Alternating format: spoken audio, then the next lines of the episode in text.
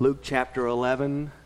We'll be back there today. If you have your Bibles, I hope you do. Find your way to Luke chapter 11 as we pick up on the second part of a couple of messages that carry this same sort of theme of how to pray the disciples' way. And particularly today, we're going to be see that, that Jesus teaches us more about how we ought to be ushering our requests up to the Lord. And you see four different ways that we're going to kind of break down as we get into this passage that are listed there in the title of today's message. Praying compassionately, courageously, consistently, and confidently.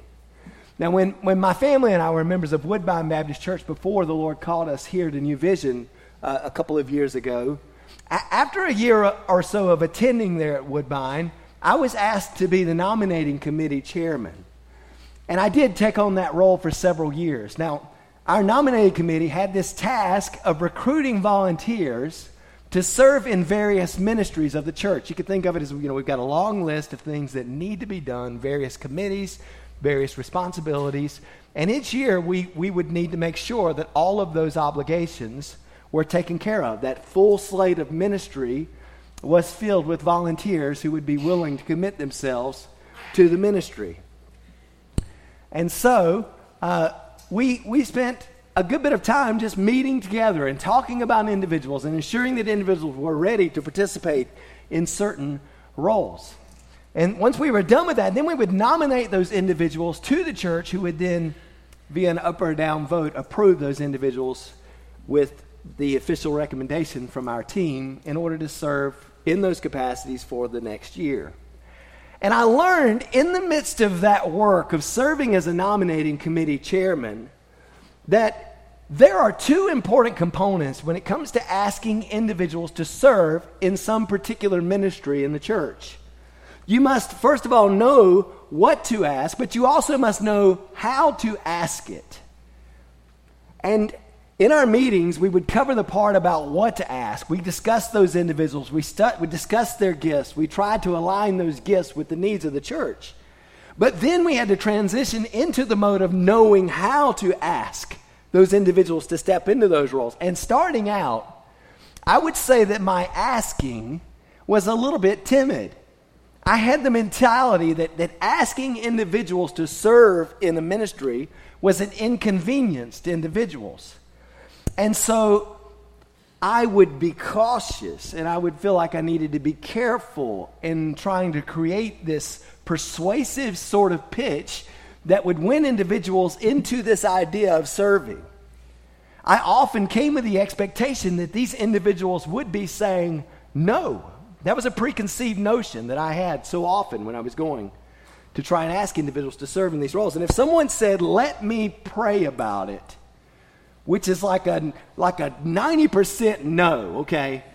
But if someone said, let me pray about it, then oftentimes I would just drop the ball and not follow up in a timely sort of fashion. But over time, I learned that how we ask someone for something is important. And over time, I began to understand that some individuals actually desire to help. Some individuals actually desire to commit themselves to the Lord's work. And it's okay to come before them boldly. And some individuals will respond affirmatively if you ask them persistently. And so I learned that it's important to know not only what you should ask, but also how you should ask it. And some individuals have cultivated a skill in this area. When we have a need on our leadership team to ask someone to step into a new role, we know that Tammy Heath is our go to individual because Tammy will ask with boldness and she will ask with persistence, and she does a great work. God's given her a good gift in that area. We're so thankful for what she does in that space. Some individuals just have a greater strength in that, some of us are a little bit more timid. But we tie that into this idea of prayer oh, wow, there are such rich blessings that we see in Luke chapter 11 related to this. But for some individuals, when they make a request of another, they know how to make that request boldly and persistently. Well, last week we began to look at Luke chapter 11. And in our looking at Luke chapter 11, especially those first four verses, we encountered there in verse 1, this disciple who comes to Jesus after seeing Jesus pray, and he comes with a single request of Jesus. He said, Lord, teach us how to pray. I mean, there's something so vital in Jesus' life of prayer that this disciple, upon witnessing that, says, I've got to learn something about that. And Jesus honored that disciple's request by giving all of his disciples, and by extension, us, some very rich instructions on prayer. That's why we titled this couple of messages, How to Pray the Disciples' Way. And Jesus taught the disciples how to pray, and as he did, he was teaching them how to make requests of the Heavenly Father. He was teaching them how to reach out to God and how to make our needs known and to seek His help with the things that honor His will in our lives. In so doing, Jesus is ultimately teaching all of us to ask God for His help in our lives. In fact, in the verses that we're going to see here today, the word translated ask appears five times in five consecutive verses. Last week, we saw in verses 2 through 4 how Jesus ultimately laid out this kind of model of prayer for us. It's a model that we know as the Lord's Prayer, although, as I described last week, it's a prayer which calls for us to ask for forgiveness, which the Lord Himself would never need to pray. But it's a, it's a model that the Lord has given to us. So you can call it the Lord's Prayer, uh, you might call it the disciples' prayer. But Jesus laid out this model in verses 2 through 4 for us. And much of what we see in this model prayer that Jesus gives to his disciples teaches us what we ought to ask of God.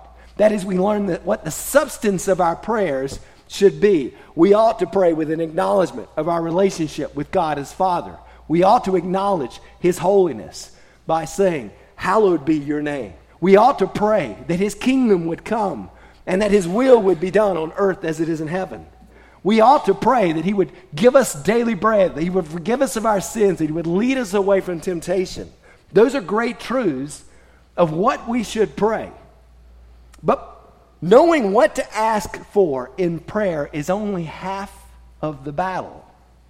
Just having a pattern of prayer won't make us into prayer warriors. We must also know how to make our requests in prayer. Are we to offer up these words that Jesus has given us in the Lord's Prayer alone? Or should we speak with words that deal with our ever changing needs? Should we pray only once and then expect an answer? Or should we be persistent in our prayers? Should we approach God as this holy and hallowed one with fear and hesitation? Or should we come before him boldly? Well, that's what Jesus moves on to teach us here in today's passage. And in today's passage, we'll see that the Lord desires for us to pray in a way that is both bold and persistent. So join me now in Luke chapter 11. We'll be starting in verse 5. If you're able, I'd ask that you'd stand with me that we might honor the reading of God's word as we read Jesus' instructions on how to offer up our requests in prayer. Starting in verse 5. Then he, that is Jesus, said to them, Suppose one of you has a friend and goes to him at midnight and says to him, Friend, lend me three loaves, for a friend of mine has come to me from a journey, and I have nothing to set before him. And from inside he answers and says, Do not bother me. The door has already been shut, and my children and I are in bed. I cannot get up and give you anything. I tell you, even though he will not get up and give him anything because he is his friend, yet because of his persistence, he will get up and give him as much as he needs. Then Jesus says, So I say to you, ask, and it will be given to you. Seek, and you will find. Knock, and it will be open to you. For everyone who asks receives, and he who seeks finds, and to him who knocks, it will be opened. Now, suppose one of you fathers is asked by his son for a fish. He will not give him a snake instead of a fish, will he? Or if he's asked for an egg, he will not give him a scorpion, will he? If you then, being evil, know how to give good gifts to your children, how much more will your heavenly Father give the Holy Spirit to those who ask him. Here ends the reading of God's word. You may be seated. In this passage, Jesus gives us, first of all, a parable in verses 5 through 8, and then, secondly, a summary verse, kind of summarizing the lesson of that parable in verses 9 and 10. And then finally, he gives us a, a, couple of analogies in the way that we interact with our own children in verses 11 through 13. All of this in order to teach us how we ought to ask God for his good gifts. So, from this passage today, I want to share with you four lessons on how to ask God for His good gifts. And the first of these is this pray compassionately, for God's kingdom is our ambition. In the parable that Jesus gives in verses 5 through 8, he describes the plight of this host who welcomes a guest who has arrived from out of town on a journey in the middle of the night. Now, for us to fully appreciate this parable, we need a little bit of context on what was going on in Jesus' day. First, we should know that it was customary in Jesus' day for individuals to travel at night. I mean, we're talking about living in the Middle East with the scorching heat of the sun. You can imagine that it would be a lot more convenient to travel under nightfall as temperatures were cooler. Furthermore, there were no phones in this day, right? The logistics simply didn't allow for someone to contact their friend or their relative to say, hey, heads up, I'm coming into town this weekend. The only exception to that might be if you had someone who you knew who was going to that same area sometime in advance who could give a heads up to say, hey, I'm coming. But that wasn't always the case. And you should also know that Jews in Jesus' day had a high expectation when it came to hospitality. Caring for individuals who came out of town was something that a host was expected to do. I mean, there was a great social obligation. You had this expectation that if a visitor came to your house from out of town, it was your duty to welcome that visitor, to care for him, no matter what hour of the day he may have arrived in. And to neglect this sort of duty would have brought great shame to the host. To not be able to provide for what your guests required would be scandalous. I mean, the closest thing we can probably tie that to in our day and age would be if you went to a wedding and you went to the reception and you realized there's no food. I mean, you can imagine the, the scandal of that sort of situation, right? I actually read in the news last October, I believe it was. There was a wedding up in Michigan where the caterer got the dates wrong. It did not show up for the wedding. And it just so happened that there was a restaurant next door to the facility where the reception was going to be, and they prepared 150 meals in the midst of 90 minutes. And so they really shut the whole restaurant down with the same sort of thing that's happening in this passage here today. There were obligations, there were expectations. If you arrive, we expect food at this place. To not have that would be a taboo, and so a restaurant was willing to shut down its other business in order to help meet the obligations. Same sort of thing is what we're looking at here in this passage. To come to this host's house and not to find bread would be scandalous in this day. In fact, caring for outer towners was expected to be a shared community sort of responsibility. So, in this parable, not only the host, but also the neighbor of the host whom he goes to looking for bread are expected to provide for the needs of out of towners. There's an obligation on both of them here. And finally, it's good for us to know that there was no 24 hour Walmart in Jerusalem, okay? All right, there was no place where this host could send his guest to in order to pick up something at the Sheetz down the road right? If you made bread, you made it during the day and you made enough to cover your needs. And that was an extensive process. Nobody was going to be rounding up the things that were needed to make bread in the middle of the night. And so when this visitor arrives, arrives from out of town in this passage, his host has a real dilemma here. if he's going to steer clear of shame, if he's going to keep his own reputation, then he must arouse one of his neighbors to help fill this need. And it's interesting to me because Jesus uses this parable to teach us how to pray. Because he's teaching us how to make our requests known to God. But when the one making the request in this passage does so, did you notice he's not making a request for himself? He's making a request for his guest. He's making a request for his neighbor, as we might see it in Luke chapter 10, as that lawyer asked Jesus, Who then is my neighbor? He's, he's making a request for someone else. This is not a case of the late, this guy getting late night munchies and going to his neighbor to disturb him, to satiate his own hunger. No, this is someone who is willing to go boldly before a neighbor in order to make the needs of his neighbor known. But that's the chief example that Jesus begins with as he's teaching us how to pray. And I'm reminded, as we saw last week, of a simple truth about prayer. Prayer, my friends, is not a tool that is meant to get my will done in heaven. Prayer is a tool which is meant to get God's will done on earth. As my will is aligned to His will, and I say, Your kingdom come, your will be done here. And for God's kingdom to grow through us, His hands and His feet, we must exercise compassion. And so I say, pray compassionately. Pray for your neighbors. Pray for their needs. Don't just lift up your own needs when you come to the Lord in prayer. Pray for those whom you encounter as you are going along the way. Our God calls for us to make His kingdom our ambition. And through that, He calls for us to love Him with all of our heart and with all of our mind and with all of our soul and all of our strength, but also to love our neighbors as ourselves.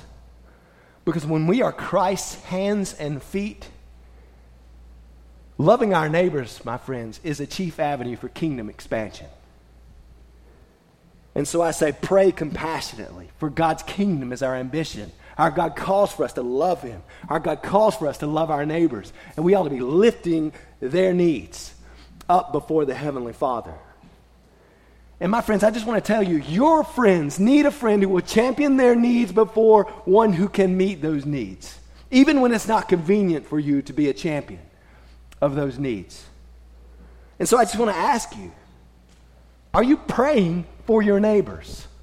Remember, we learned when, when this lawyer comes to Jesus and says, Who then is my neighbor? He gives the parable of the Good Samaritan, the parable of one who was hated by this man who fell along the wayside and was attacked by robbers. He, he loved one whom he just encountered as he was along the road. Those are our neighbors. And I just want to ask you are you praying for those that you encounter in your daily life?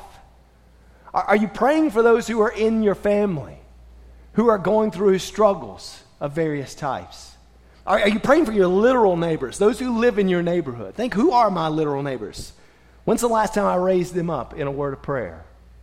Are you praying for those that you encounter at the gas station, at the restaurant, in the workplace? Think through the individuals who are in your circles that you encounter. Who are your neighbors? Who do you meet along the way that has a need? And are you championing those needs? Because I think so often we're prone to get in this mentality of using our first person pronouns when we are praying to the Lord. I, my, me. God, give me what I need. When the example that Jesus sets out for us first here shows us that we are to be praying for others. Not only, not only, not exclusively for others. He's not telling us that we cannot lift up our own needs. But it's very interesting that in this prime example, Jesus draws out the need of a neighbor as showing the heart of prayer. So pray compassionately, for God's kingdom is our ambition. That's the first lesson on how to ask God for his good gifts. Here's the second when we pray courageously, for God's doors are open.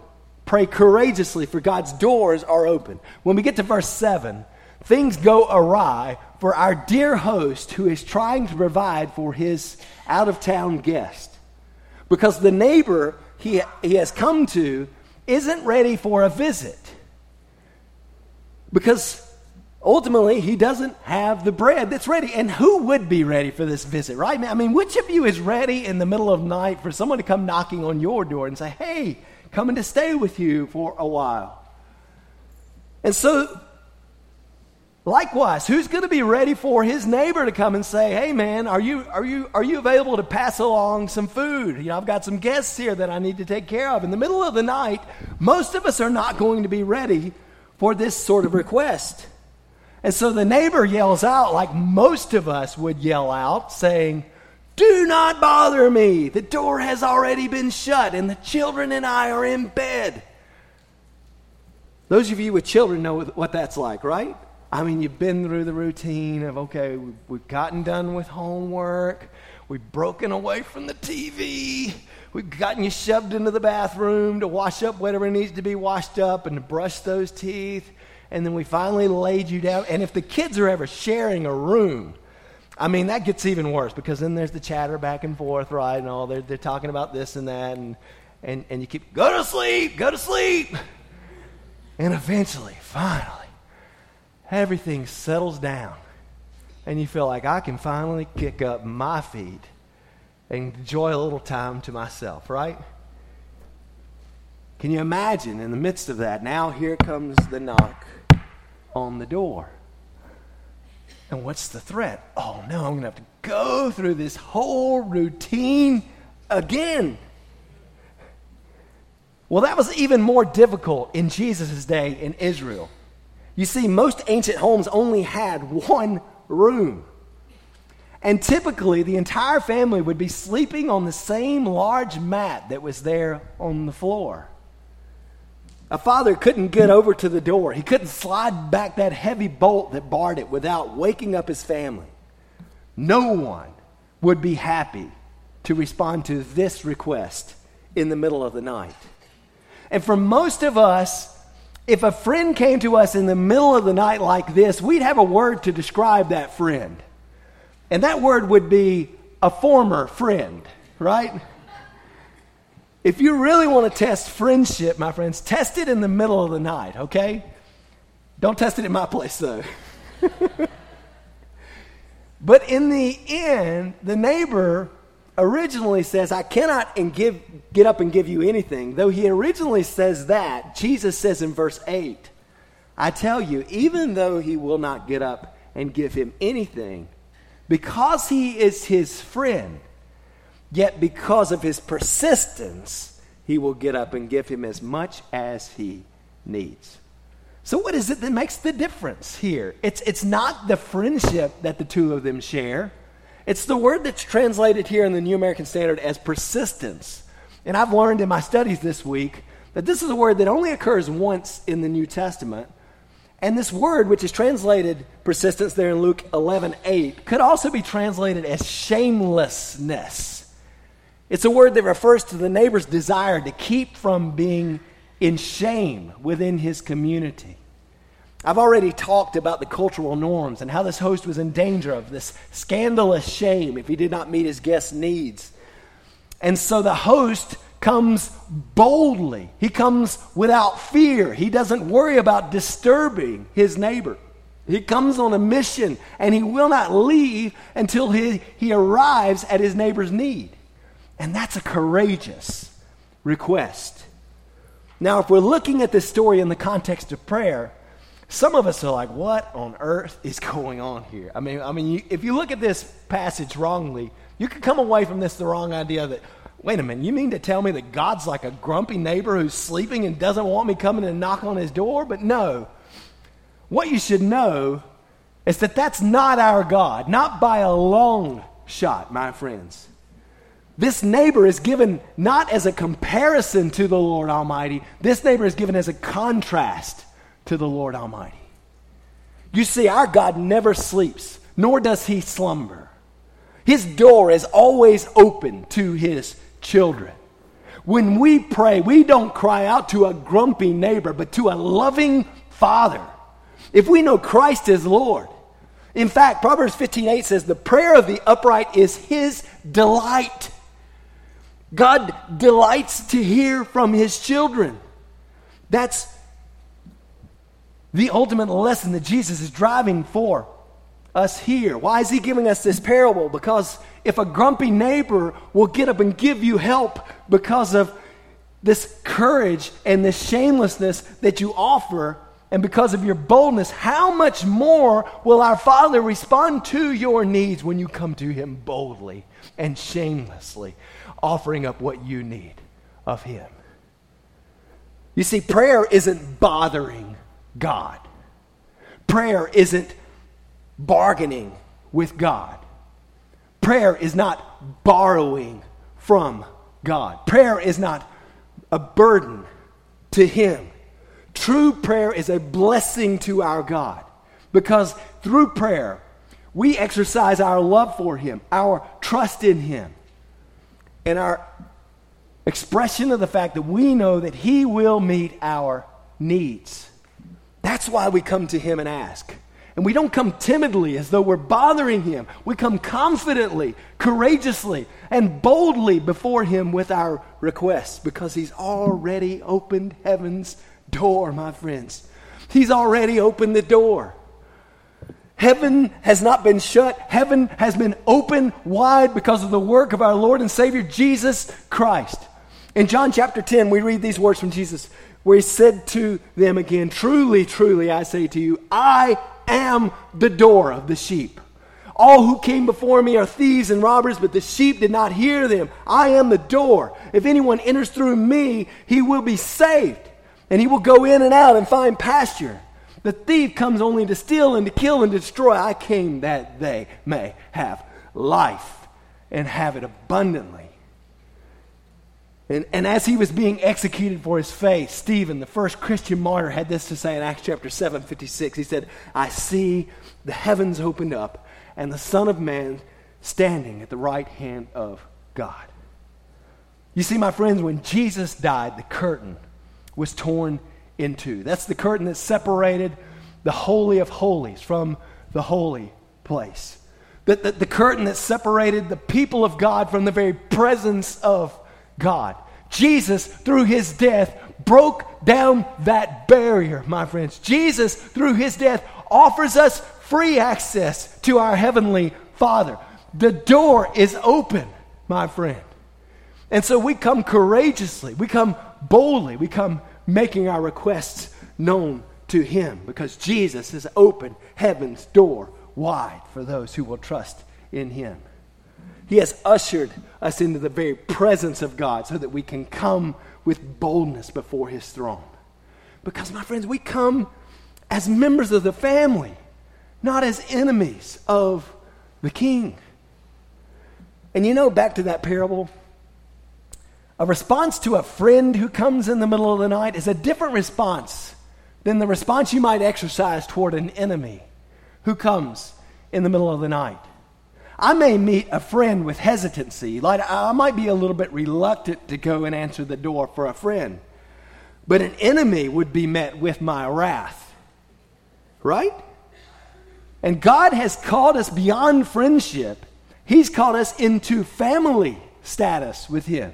When we come to our Father in prayer, we come to open doors to our eternal home place where God welcomes us to come courageously, not timidly, that we might lift our needs before Him. And our God desires prayer that is bold. He desires prayer that is courageous. Coming before Him with our needs is no disturbance to Him. Our prayers are meant to be courageous and shameless in the fact that we're not afraid to use the access that He has given us to approach Him. We don't need to timidly tiptoe into prayer. He wants us to know, my friends, that we can come with courage for his doors are open and he wants to hear from us. And in this parable, the friend of the neighbor may have had more that he needed help with, but this friend of the neighbor only asked for the bread. Asking for any more than that maybe would have overwhelmed his neighbor. He didn't ask the neighbor to come and to clean or to cook or to provide clean sheets and so on and so forth. There's only so much a neighbor would be willing to tolerate. But that's not the case with our God, my friends. Because our God says we should cast all our anxiety on him because he cares for you. 1 Peter 5 7.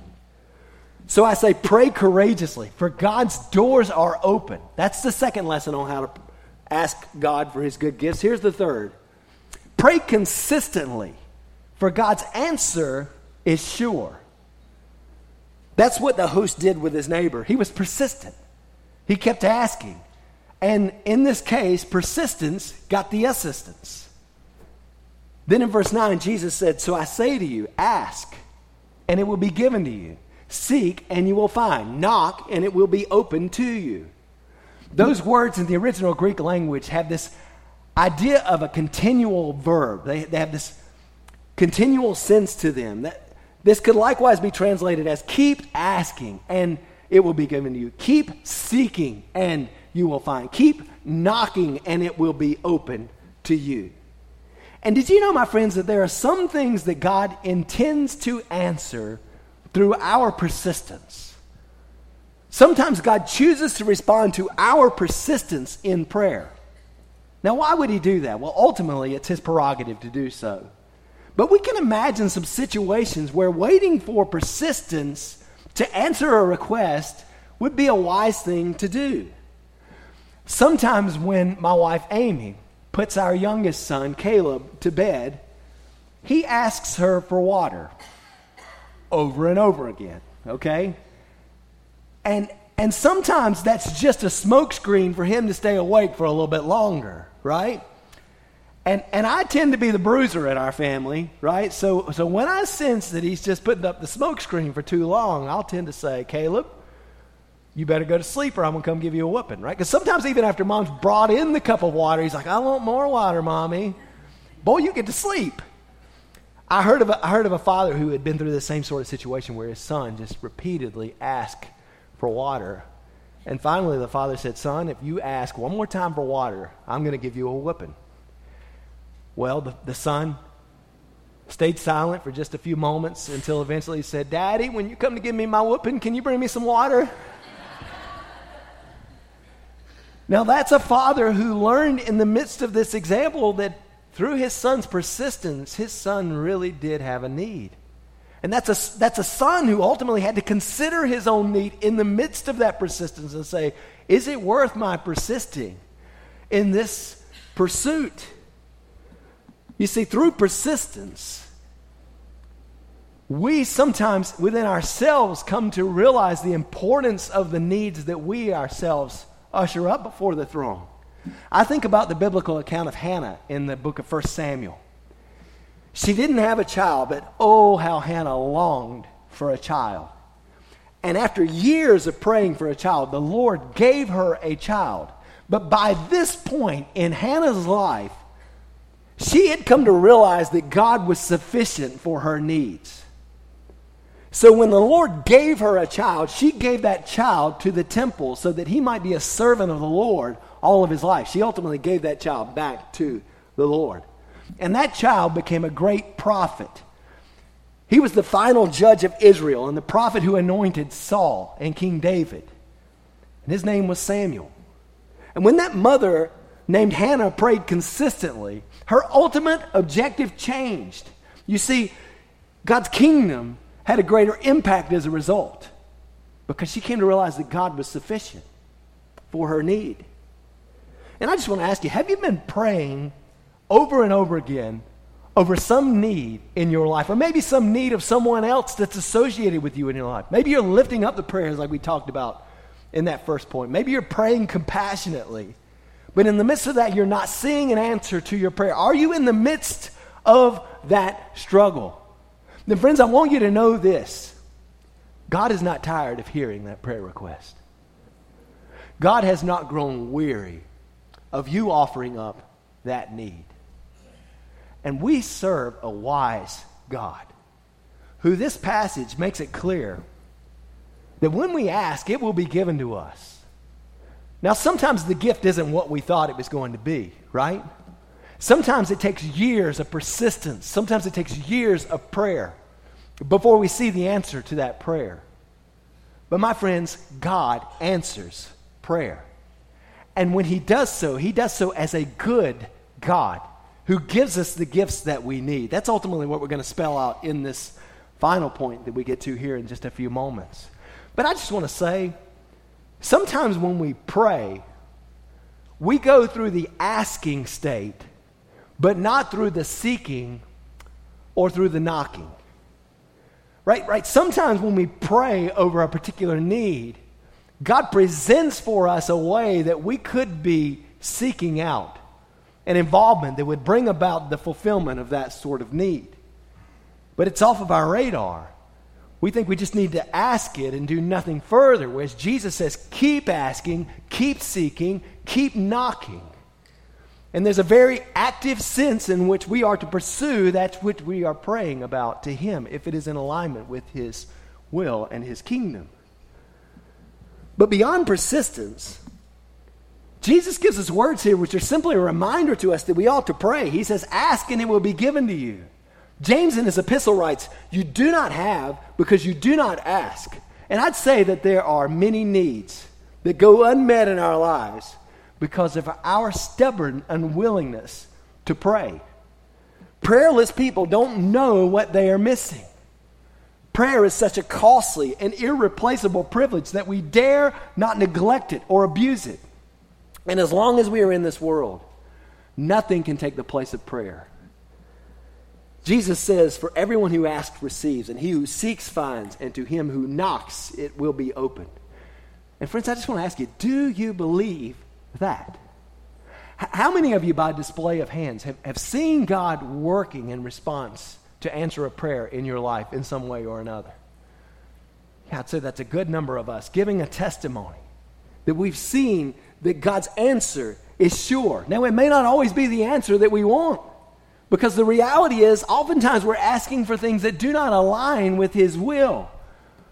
Warren Wiersbe points out that asking here refers to the Father's wealth, seeking to the Father's will, knocking to the Father's work. Then he says this We have every right to ask for the Father's wealth if we obey the Father's will and do the Father's work.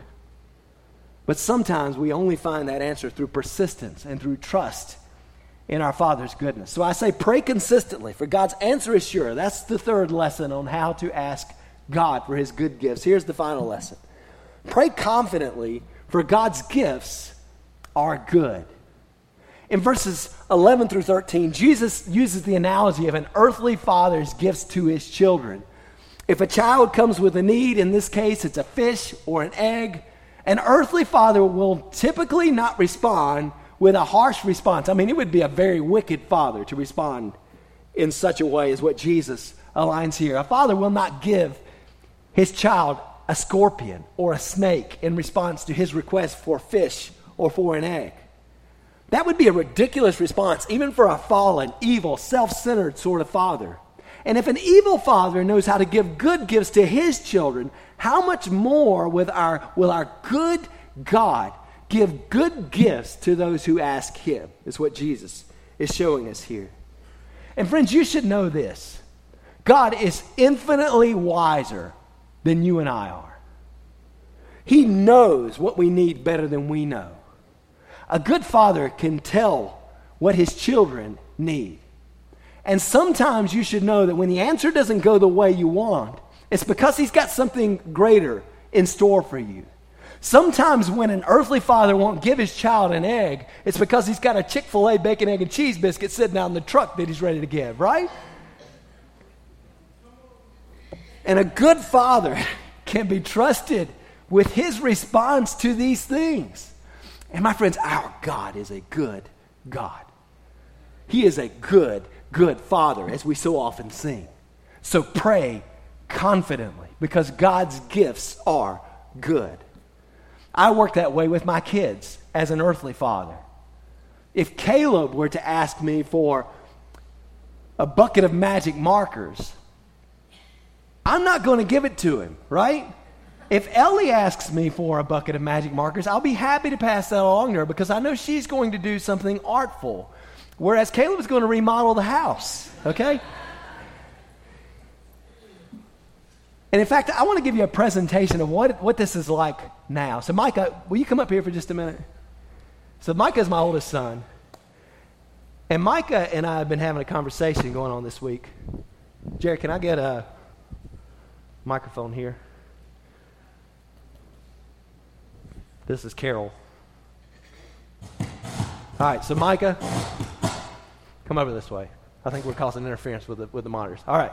So Micah has been asking me if he could go to a party with his friends on Monday night, right? And what has my response been to that? Um, we don't know. okay. So Micah hasn't gotten a response from me yet. He's made a request of me, but he hasn't gotten a response. But those of you who know Micah know that he has a favorite sport, right? So what's Micah's favorite sport for those of you that know him? Racing, NASCAR racing, right? So Micah's been asking for something, but I have not been answering his request to this point because I've got something greater in store for Micah. Micah, if you could go anywhere today, what would it be? I'd go to Charlotte Motor Speedway. He would go to Charlotte Motor Speedway for the Coca Cola 600. And Micah, I want to show you that you and I have tickets and that we are going to the Coca Cola 600 tonight. So. Is that why the shirt was laid out? So I love you, my son. And sometimes when you ask for things, I withhold my answer because I've got something better in store for you. My friends, God does the same thing. Our God works the same way. You can go sit down now. Thank you, buddy.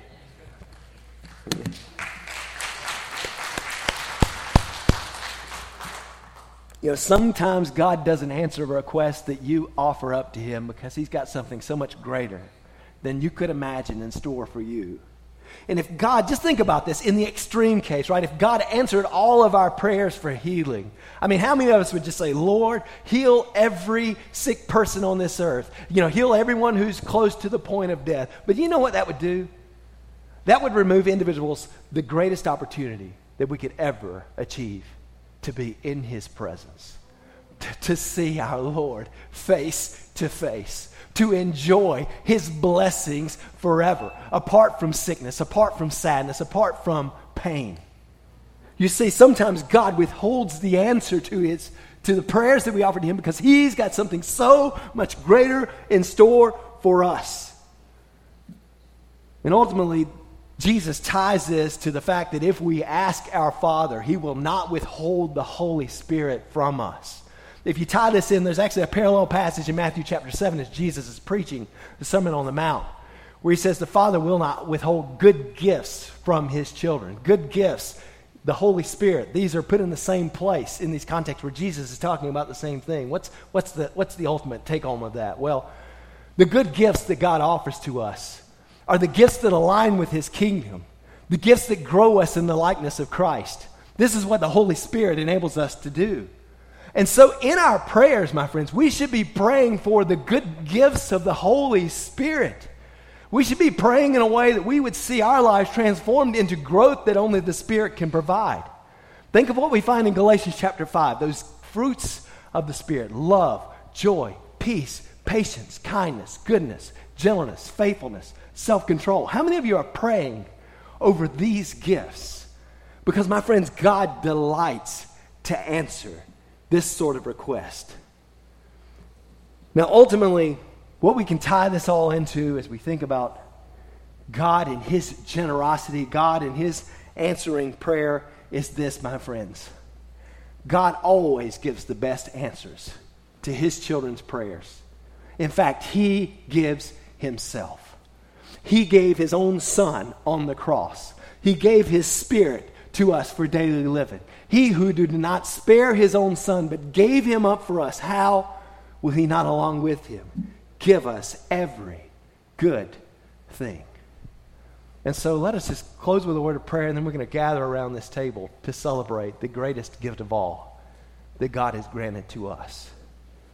Father, we just thank you that we can come before you in this sort of way. We can come before you as one who has compassion, not just for our needs, but for the needs of our neighbors. We, we can come before you as one who desires our consistency, desiring that we would persistently pray. We can come before you with courage, Lord. Even though we are weak and broken vessels, you invite us into the family room that we might enjoy your provisions. Father, you grant to us such richness through this avenue of prayer, yet so often, Lord, we find ourselves neglecting these things. And yet, Lord, we want to just thank you that you do give good gifts. You've given the greatest of all gifts. As we think about the table that we gather around here tonight. On this day, Lord, as we gather, we gather with the mentality knowing that Jesus has called us to come before this table and to do this in remembrance of Him.